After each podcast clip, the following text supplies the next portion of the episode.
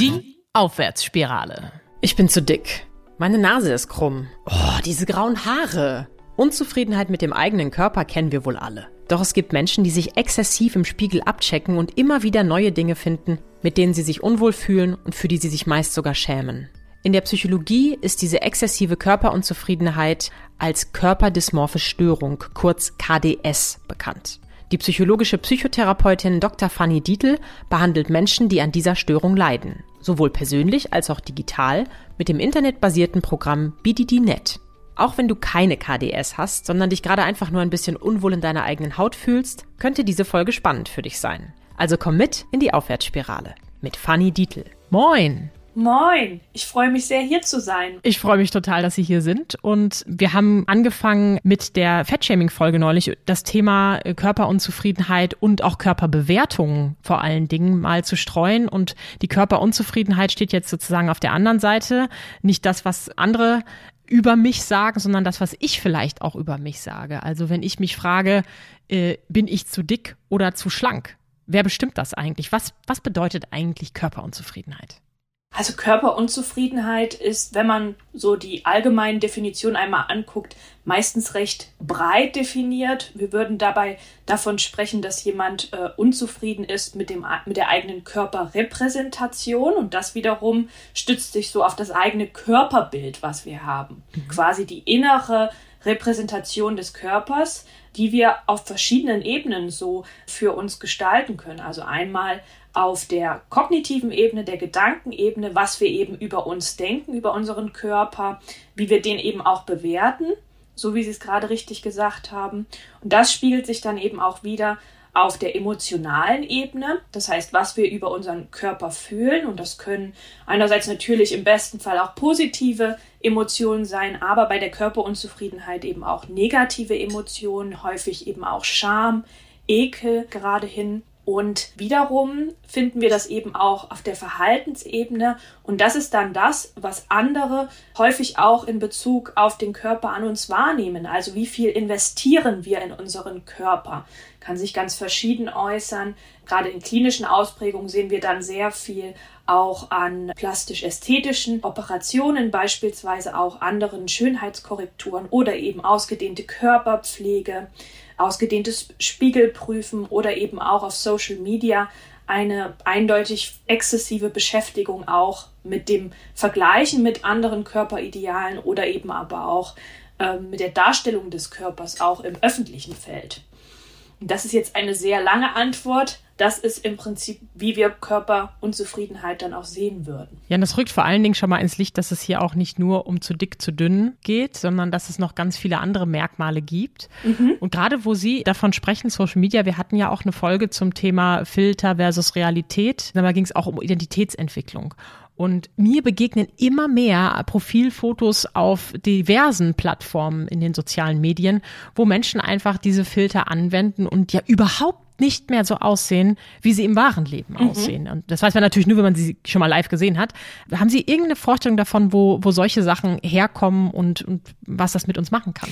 Also im Prinzip dieses Streben nach dem Angleichen an ein Ideal, und das nichts anderes ist ja eigentlich ein Filter.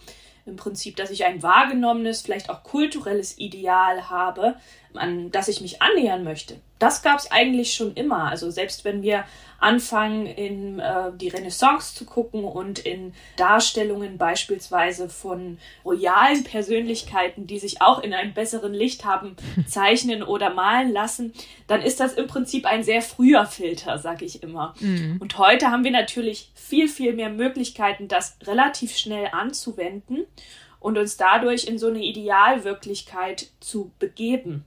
Und gerade aber aus dem Clash zwischen, ich stelle etwas ideal dar und meine eigene Realität weicht aber stark davon ab, kann sich auch wiederum Körperunzufriedenheit ergeben. Einerseits in Bezug auf mich selbst, aber auch, wenn ich das bei anderen sehe. Also wenn ich bei anderen sehr häufig diese Idealwirklichkeit sehe und mich selber dazu in Beziehung setze. Und da eben vielleicht auch ein Stück weit versage, weil ich nicht in die Nähe dieser Idealwirklichkeit komme. Können Sie sagen, woher das rührt? Warum vergleichen wir uns? Warum wollen wir diesem Ideal entsprechen? Was bringt uns das? Attraktivität ist eigentlich historisch immer schon sehr wichtiger Faktor gewesen auf vielen Ebenen, sei es jetzt in der Partnerwahl, sei es in beruflichen Aspekten. Da gibt es ja auch den viel bekannten Halo-Effekt, dass schöne Menschen auch als klüger wahrgenommen werden, mhm. dass schöne Menschen auch als netter, freundlicher wahrgenommen werden, als paarungstauglicher, könnte man jetzt ganz biologisch formulieren. Und dementsprechend berührt das sehr viele Bereiche, die für uns als Menschen mit unseren Grundbedürfnissen nach Bindung, nach Zugehörigkeit eben ganz, ganz zentral sind.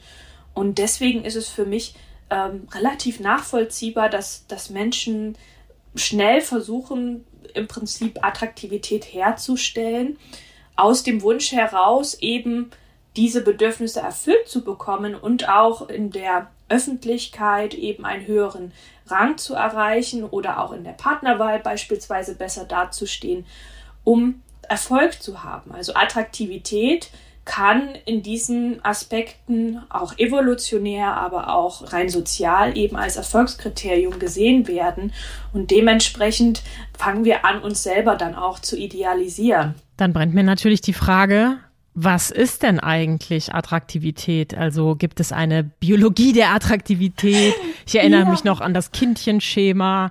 Natürlich würden viele Menschen von unterschiedlichen Geschlechtern sagen, was ist denn attraktiv bei, nehmen wir mal uns beide, Frauen?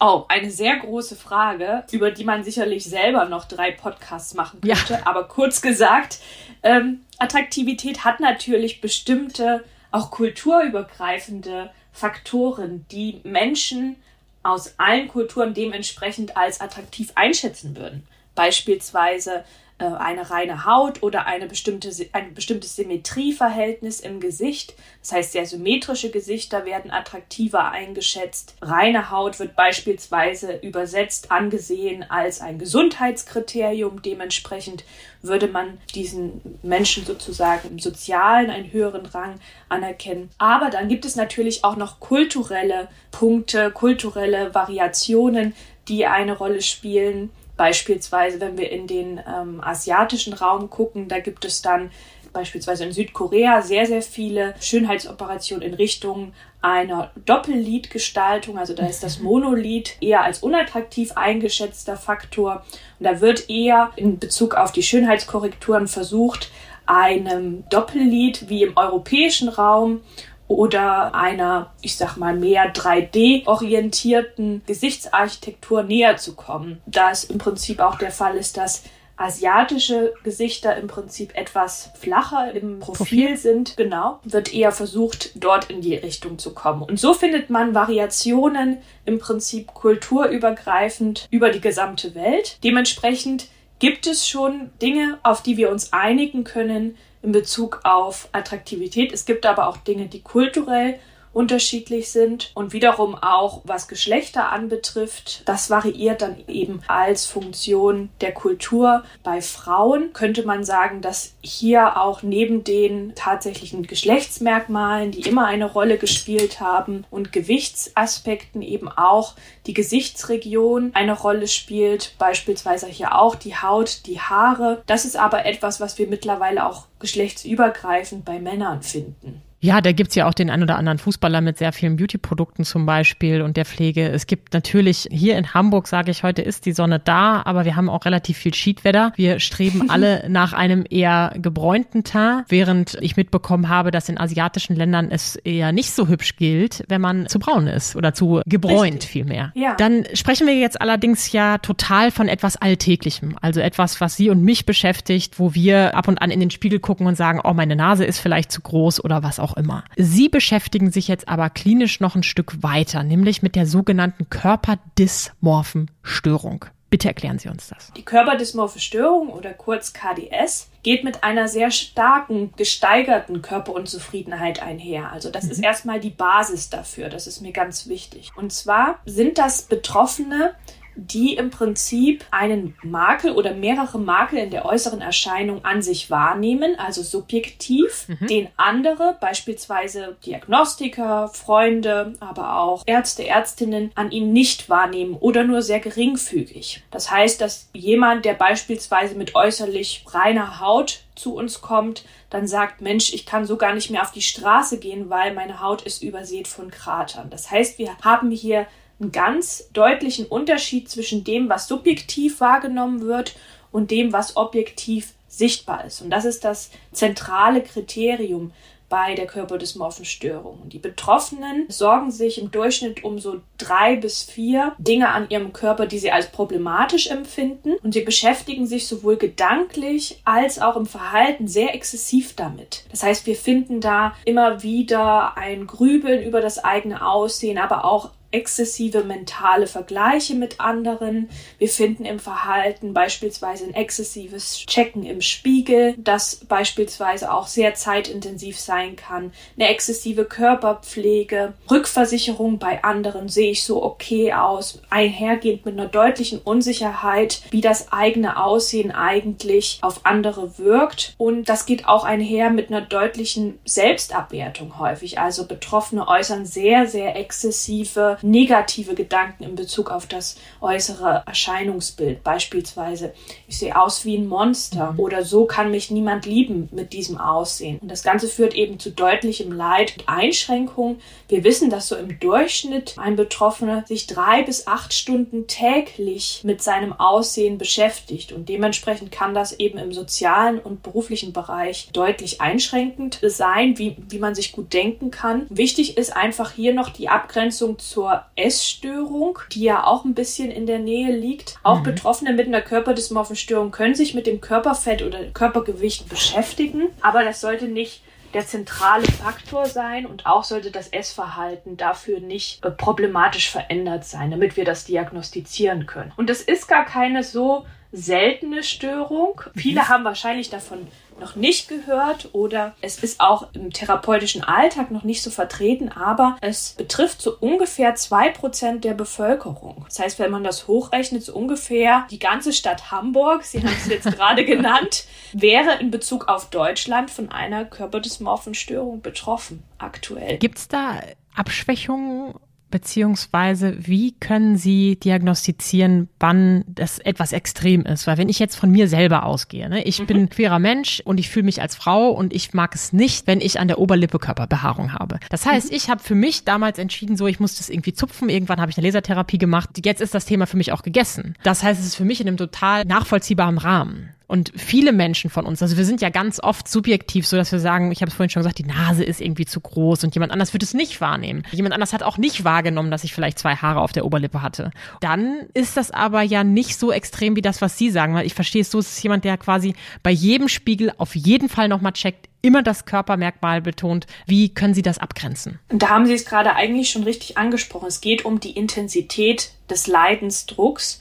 Und es geht natürlich auch ein Stück weit um die Abweichung zwischen subjektiv und objektiv. Sie haben das gerade gut in einem Beispiel beschrieben, dass Sie über eine Zeit ein bestimmtes kleineres Aussehensproblem subjektiv hatten, dem Sie dann mit einer Intervention quasi begegnet sind und danach war es sozusagen vom Tisch. Und das ist durchaus etwas, was wir im ganz nicht pathologischen Bereich sehen würden, sodass das eben auch mal schwankt, dass wir alle von Tag zu Tag vielleicht auch mal mehr oder weniger Aussehenssorgen haben. Bei einem Betroffenen mit einer K D S ist das sehr rigide in einem hohen Leidensbereich, häufig über Jahre hinweg und sehr stabil in diesem äh, schweren Bereich, bis sich jemand tatsächlich auch Hilfe holt. Wir haben hier eben auch Einbußen im sozialen oder im beruflichen Bereich aufgrund dieser Aussehenssorgen, die also von Tag zu Tag nicht schwanken, sondern die sich im hohen Bereich befinden, die auch nach Intervention, das ist auch ein wichtiger Punkt, häufig nicht verschwinden. Das heißt, wir haben häufig Betroffene, die mehrere plastisch-ästhetische Eingriffe hatten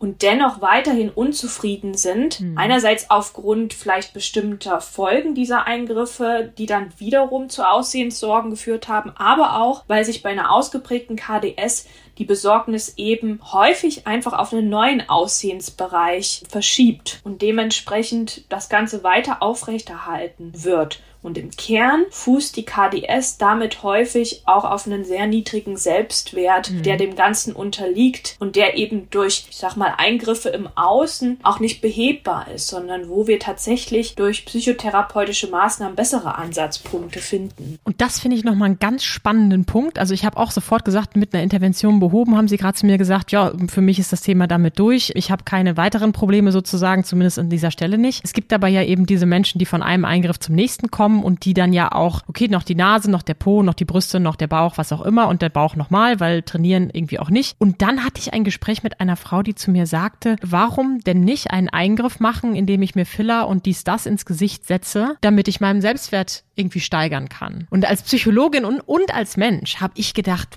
wow, ja klar, wenn das funktioniert, super, aber funktioniert das halt wirklich? Wie würden Sie, also nicht unbedingt, wie würden Sie es bewerten, aber begegnet Ihnen sowas öfter? Absolut, das ist ja auch etwas, womit häufig geworben wird. Also ich denke da an ein Ereignis, was ich vor einigen Jahren hatte, dass ich in den U S A im Fernsehen tatsächlich diese Werbung für Filler gesehen hatte, in der selbstbewusste Frauen eben ihren Filler benutzt haben, um mehr Selbstbewusstsein beispielsweise im Job oder Selbstbestimmung zu demonstrieren. Und das fand ich ein sehr einschneidendes Erlebnis, in dem mir auch nochmal klar geworden ist, woher diese Assoziation vielleicht auch kulturellen Bereich kommt, dass uns das eben auch immer so verkauft wird. Und wir haben ja gerade auch darüber gesprochen, dass Attraktivität eben auch als Möglichkeit, als kontrollierbare Möglichkeit in diesem Bereich dargestellt wird, um positiv Einfluss zu nehmen auf die eigenen Chancen bei der Partnerwahl oder im beruflichen Erfolg. Ich denke, wenn Körperunzufriedenheit ein Part von mir ist, der quasi sich sehr stark lokal konzentriert und der im Prinzip auch nicht die Kriterien jetzt einer körperdysmorphen Störung erfüllt, dann kann natürlich eine einmalige, vielleicht auch schon lang geplante Intervention eine Möglichkeit sein, einen Selbstwert zu stärken, wenn sich dadurch mein Körperbild positiviert. Ich halte gleichzeitig so diese starke Assoziation von äußerer Intervention gleich Selbstwert für gefährlich. Ich würde eher dafür plädieren, nochmal gut zu schauen, worauf fußt mein Selbstwert eigentlich. Und das ist auch was, was wir in der Behandlung der körperdysmorphen Störung sehr stark angehen, nochmal zu schauen.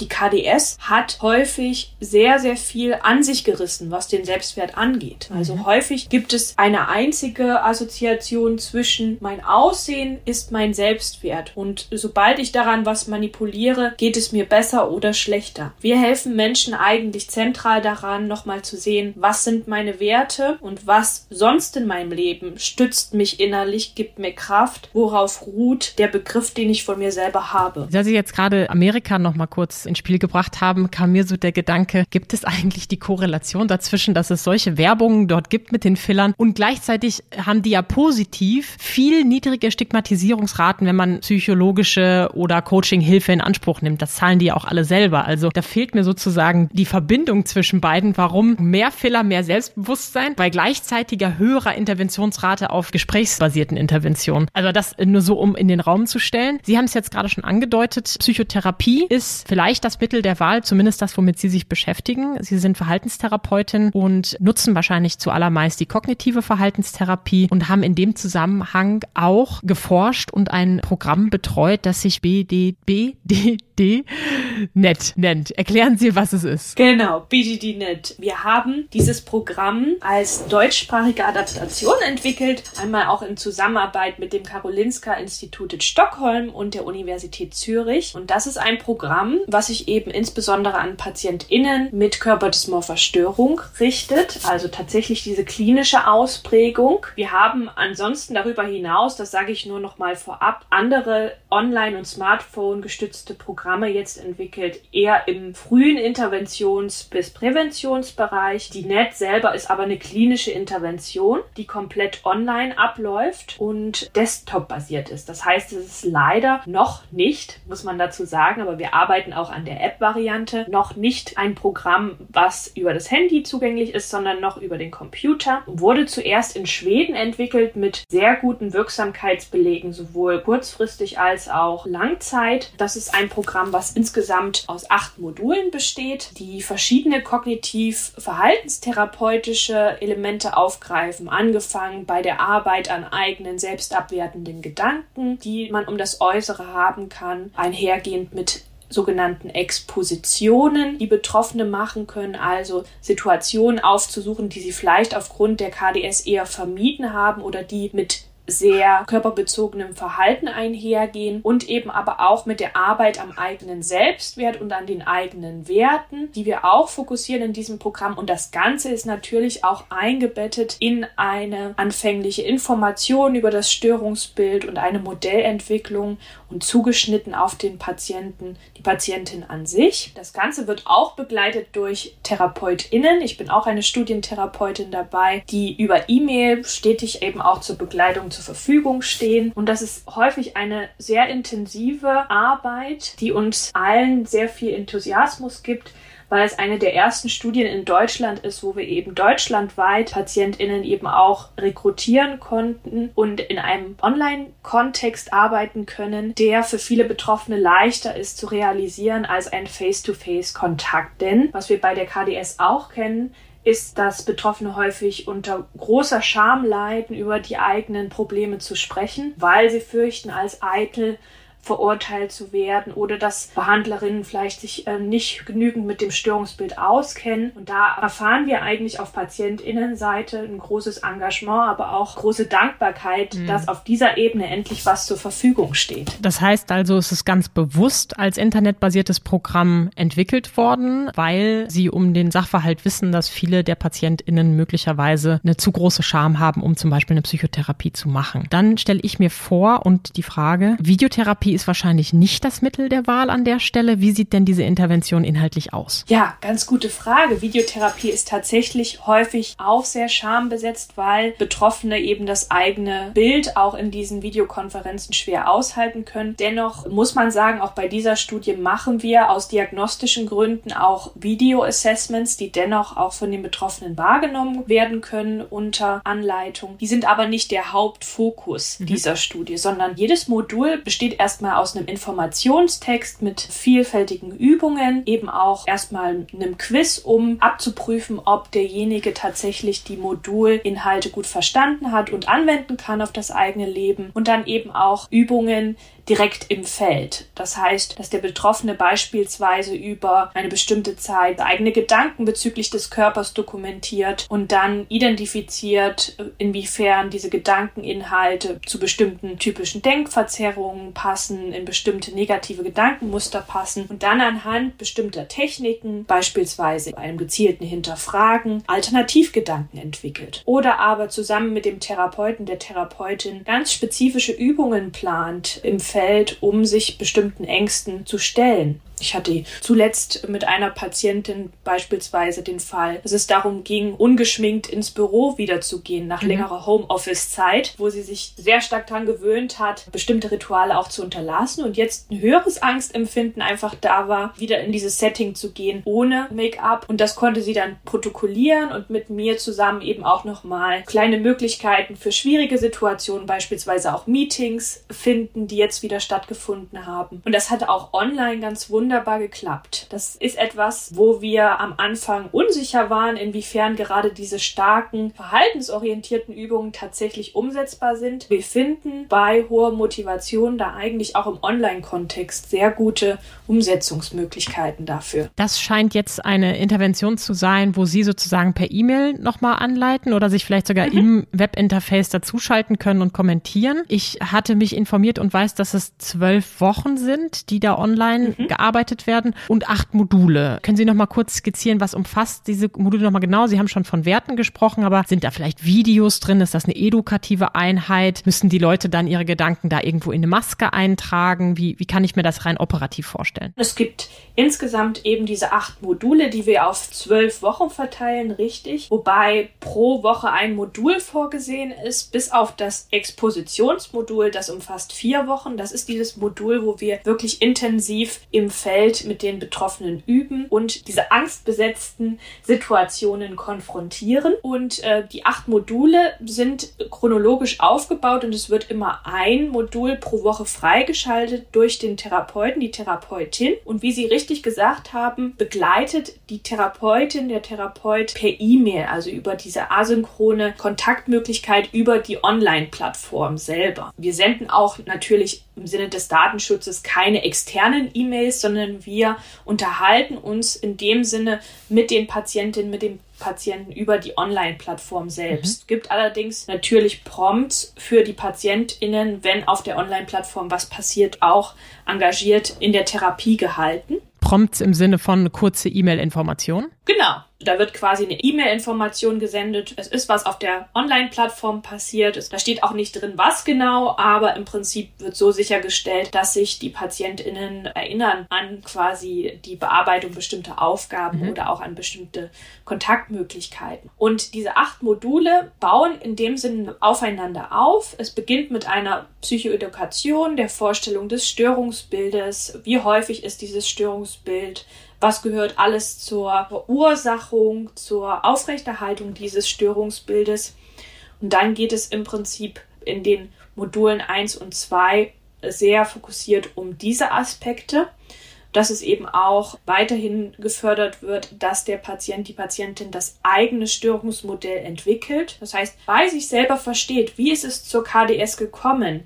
Welche Faktoren haben dazu beigetragen, dass ich das im Prinzip ganz am Anfang entwickelt habe und welche Faktoren tragen jetzt, also im Hier und Jetzt dazu bei, dass die Störung nicht mehr weggeht, mhm. sage ich meistens ganz platt mit den PatientInnen.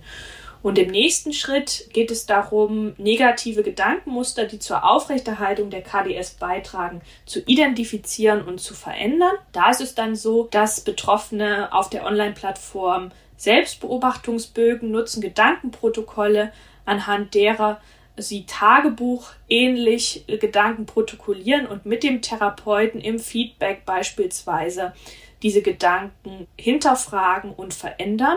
Und es gibt darüber hinaus das K D S-Tagebuch, anhand dem PatientInnen ihre Symptomatik über die gesamte Behandlung erfassen können, beispielsweise bestimmte körperbezogene Verhaltensweisen, die sie pro Tag und Stimmung verzeichnen können und anhand derer dann auch mit dem Therapeuten, der Therapeutin geschaut werden kann, in welchem Zusammenhang steht diese Symptomatik quasi über den Tagesverlauf, über den Wochenverlauf. Und im nächsten Schritt wird dann im Modul vier anhand bestimmter angstbesetzter Situationen eine Exposition, in der Folge dann auch mehrere Expositionen geplant, die eben darauf fokussieren, was ist besonders schwierig in Bezug auf aussehensbezogene Sorgen für die PatientInnen zu realisieren. Das kann beispielsweise sein, wie ich gerade geschildert habe, die Patientin, die Schwierigkeiten hat, ungeschminkt in Meetings zu gehen oder beispielsweise Spiegelprüfrituale, die reduziert werden sollen oder eben aber auch, es gibt Betroffene, die sehr stark an der eigenen Haut zupfen oder kratzen, dass wir das gemeinsam reduzieren. Also es orientiert sich sehr stark an den einzelnen Zielen des Patienten oder der Patientin. Und diese Übungen begleiten wir dann im Feld. Hier gibt es auch Protokollmöglichkeiten, die die PatientInnen nutzen sollen, um ihre eigenen Erfolge auch nachvollziehen zu können. Dazu ergänzend gibt es zwei Module, in denen Besonderheiten der Exposition und Schwierigkeiten und Rückschläge geschildert werden, die auftreten können und wie Betroffene auch mit diesen Rückschlägen, die ganz normal sind in jeder psychotherapeutischen Behandlung. Das ist meistens keine gerade Linie nach oben, sondern es gibt so kleine Ditches in der Behandlung, die auch in der Face-to-Face-Behandlung absolut Normalität sind. Und deswegen ist es uns wichtig, darüber auch früh aufzuklären und Bewältigungsmöglichkeiten an die Hand zu geben. Und in Modul sechs gibt es dann einen Abschnitt zu Werten. Da geht es dann darum, dass Betroffene lernen, was ist denn neben dem Aussehen noch ein wichtiger Wert, was sind wichtige Werte in meinem Leben und wie kann ich mein tägliches Handeln mehr an diesen Werten ausrichten um letztlich zu einem erfüllteren Leben zu gelangen. Und da gibt es ein Wertetagebuch, kann man sagen, anhand dem Betroffene bestimmen, was sie als zentral ansehen und was sie beispielsweise in den nächsten Wochen mehr in ihr Verhalten einbinden möchten. Und im letzten Modul kommt es dann zur Bilanzierung der Behandlung und auch zum Festhalten von Strategien, die die Betroffenen vielleicht weiterhin umsetzen möchten und auch umsetzen sollten, um die Therapieerfolge zu sichern, um das Ganze dann eben auch langzeitmäßig zu verankern. Und ganz wichtig, Betroffene haben in dem anschließenden Jahr nach der Behandlung immer noch die Möglichkeit, auf das Programm zuzugreifen. Sie haben dann zwar keine therapeutische Unterstützung mehr, können aber jederzeit ihre Übungen, das sind einige, die sie dann zum Ende der Behandlung erfüllt haben, einsehen und auch die Materialien nutzen. Wow, das klingt tatsächlich nach einer ganzen Menge Stoff. Und ich meine, wir wissen alle, wenn wir an uns arbeiten wollen, das geht nun mal nicht von heute auf morgen, egal an welcher Stelle wir ansetzen und wo wir Veränderungsbereitschaft haben oder etwas umsetzen wollen. Ich weiß auch, dass ungefähr ein Drittel der Menschen, die internetbasierte Interventionen nutzen, tatsächlich nach absehbarer Zeit abbrechen. So ein bisschen dieser Fitnessstudio-Effekt. Wir gehen am Anfang enthusiastisch hin und dann ist es doch irgendwie nicht wichtig genug. Und da steht ja auch so selten jemand mit dem Zeigefinger und triezt uns. Im Zweifel ist das bei Ihnen ein bisschen anders, weil da ja eine therapeutische Begleitung ist. Was tun Sie, um die Motivation der PatientInnen aufrechtzuerhalten? Das ist eine ganz zentrale Frage. Und obwohl wir die Studienrekrutierung noch nicht abgeschlossen haben, sehen wir natürlich auch ähnliche Effekte bei uns. Wir sehen ganz unterschiedliche PatientInnen, Persönlichkeiten, Fälle, in denen ein großes Engagement vorhanden ist. Aber wir haben hier auch in dieser Studie ein sogenanntes wartelistenkontrolliertes Design. Da ist es so, dass Betroffene zufallsgesteuert am Anfang einer Warteliste, also einer Bedingung, in der sie auf Behandlung warten und der tatsächlichen Behandlung zugeteilt werden. Und Menschen auf der Warteliste werden aber nach Abschluss der Wartebedingung dann wiederum der Behandlung zugewiesen. Und gerade in diesem Arm sehen wir jetzt schon tendenziell eher die Entwicklung, dass Betroffene, die vorher sehr lange warten mussten, dann doch auch dann und wann mal die Motivation wieder verlieren oder durch diesen Erwartungseffekt, den sie in dieser Behandlungswartebedingung haben, dann auch vielleicht schon eine Besserung haben. Also im Prinzip Motivation kann einerseits natürlich über den Zeitverlauf leider abnehmen. Das ist das, was wir sehen. Wie gehen wir damit konkret um? Uns ist es natürlich hier wichtig, dass wir immer nah am Patienten, an der Patientin bleiben. Also aus unserer Sicht würde es sich als eher kontraindiziert erweisen, wenn wir jetzt mit dem großen Zeigefinger dem Patienten hinterher rennen würden und sagen würden, also Sie haben sich jetzt einmal für B D D N E T entschieden, jetzt müssen Sie es auch bis zum Ende durchführen, sondern uns ist klar, dass B D D N E T ein alltagseingebundenes Programm ist und dass PatientInnen hier auch ihre ganz eigenen Herausforderungen, die mit dem Alltag verbunden sind, haben und beispielsweise Studienzeiten, Prüfungszeiten haben, die wir dann auch immer gern mit berücksichtigen und dass wir hier uns eher als alltagstaugliches Programm verstehen, früh mit dem Patienten, Patientinnen besprechen, könnte es Hürden geben, könnte es Zeiten geben, die für sie schwieriger zu bewältigen sind und wie wollen wir damit umgehen? Und da sind wir einerseits per E-Mail nah dran, aber im Ausnahmefall, wenn wir merken, jemand schlittert aus dem Programm raus, hat vielleicht auch eher Entwicklungen, die in eine depressive oder auch schambesetzte Richtung gehen, hat eher Entwicklungen, die darauf hindeuten, dass er noch nicht ganz Vertrauen fassen kann im Programm. Und wenn es in die Richtung geht, dass eben eine Obergrenze, das wären für uns zwanzig Tage des Nicht-Einloggens, erreicht sind, dann würden wir tatsächlich auch nochmal telefonisch in Absprache treten. Das alles sind so Maßnahmen, die wir entwickelt haben über die Zeit. Dennoch können wir es natürlich, und das kann, glaube ich, das beste Online-Programm nicht ausschließen, dass jemand dann auch mal das Programm abbricht. Aber dann würde es immer noch das Ziel erfüllen, dass wir natürlich auch ein realistisches Studienabbild schaffen wollen. Und auch in der realen, freien Wildbahn, in einer Face-to-Face-Behandlung, könnte ja nach einiger Zeit rauskommen, dass jemand vielleicht noch nicht bereit ist für die Behandlung. Und das kann auch auf Online-Therapien zutreffen. Und ich denke, das oberste Ziel muss nicht immer sein, das in jedem Fall zu verhindern. Und jetzt habe auch ich es geschnallt. B D D-N E T leitet sich natürlich ab von Body Dysmorphic Disorder. Genau. Also der Körperdysmorphen Störung, nur auf Englisch, und Net wahrscheinlich Network oder Internet. Das kommt daher, dass es im englischsprachigen Raum schon etwas weiter verbreitet ist und es auch schon eine Reihe internationaler Studien gibt, die die Wirksamkeit erwiesen haben. Und das ist ja hier in Deutschland auch mal ein großes Thema. Es gibt die sogenannten digitalen Gesundheitsanwendungen, die gerade auch viel zum Thema psychische Gesundheit in den Markt kommen und die natürlich eine Wirksamkeit erbringen müssen. Wo stehen Sie da? Und vielleicht auch, Sie haben es vorhin angesprochen, in Richtung Datenschutz, Gesundheit. Daten. Wie kommen Sie mit den Regularien, die der deutsche Markt mitbringt, zurecht?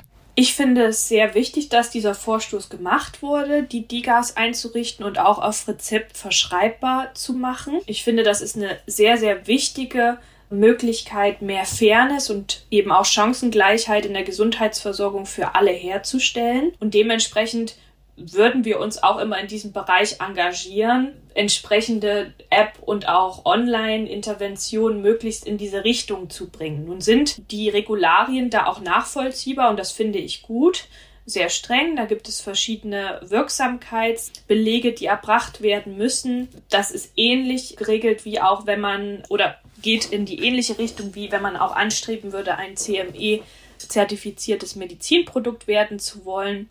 Aktuell befinden wir uns jetzt erst mit B D D-N E T in dieser initialen Wirksamkeitsprüfung und wir haben hier ein wartelistenkontrolliertes Studiendesign, das habe ich gerade schon erwähnt, was erstmal die Wirksamkeit gegen das Warten testet. Das ist ein wichtiger erster Schritt, ja. Also gegen das Warten oder das Nichtstun zu testen.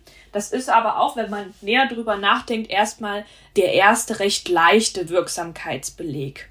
Für mich wäre noch spannend, dass beispielsweise in einem sogenannten Head-to-Head-Trial vielleicht auch gegen eine Face-to-Face-Behandlung mhm. zu testen oder gegen andere Interventionen, die wir hier für sinnvoll halten.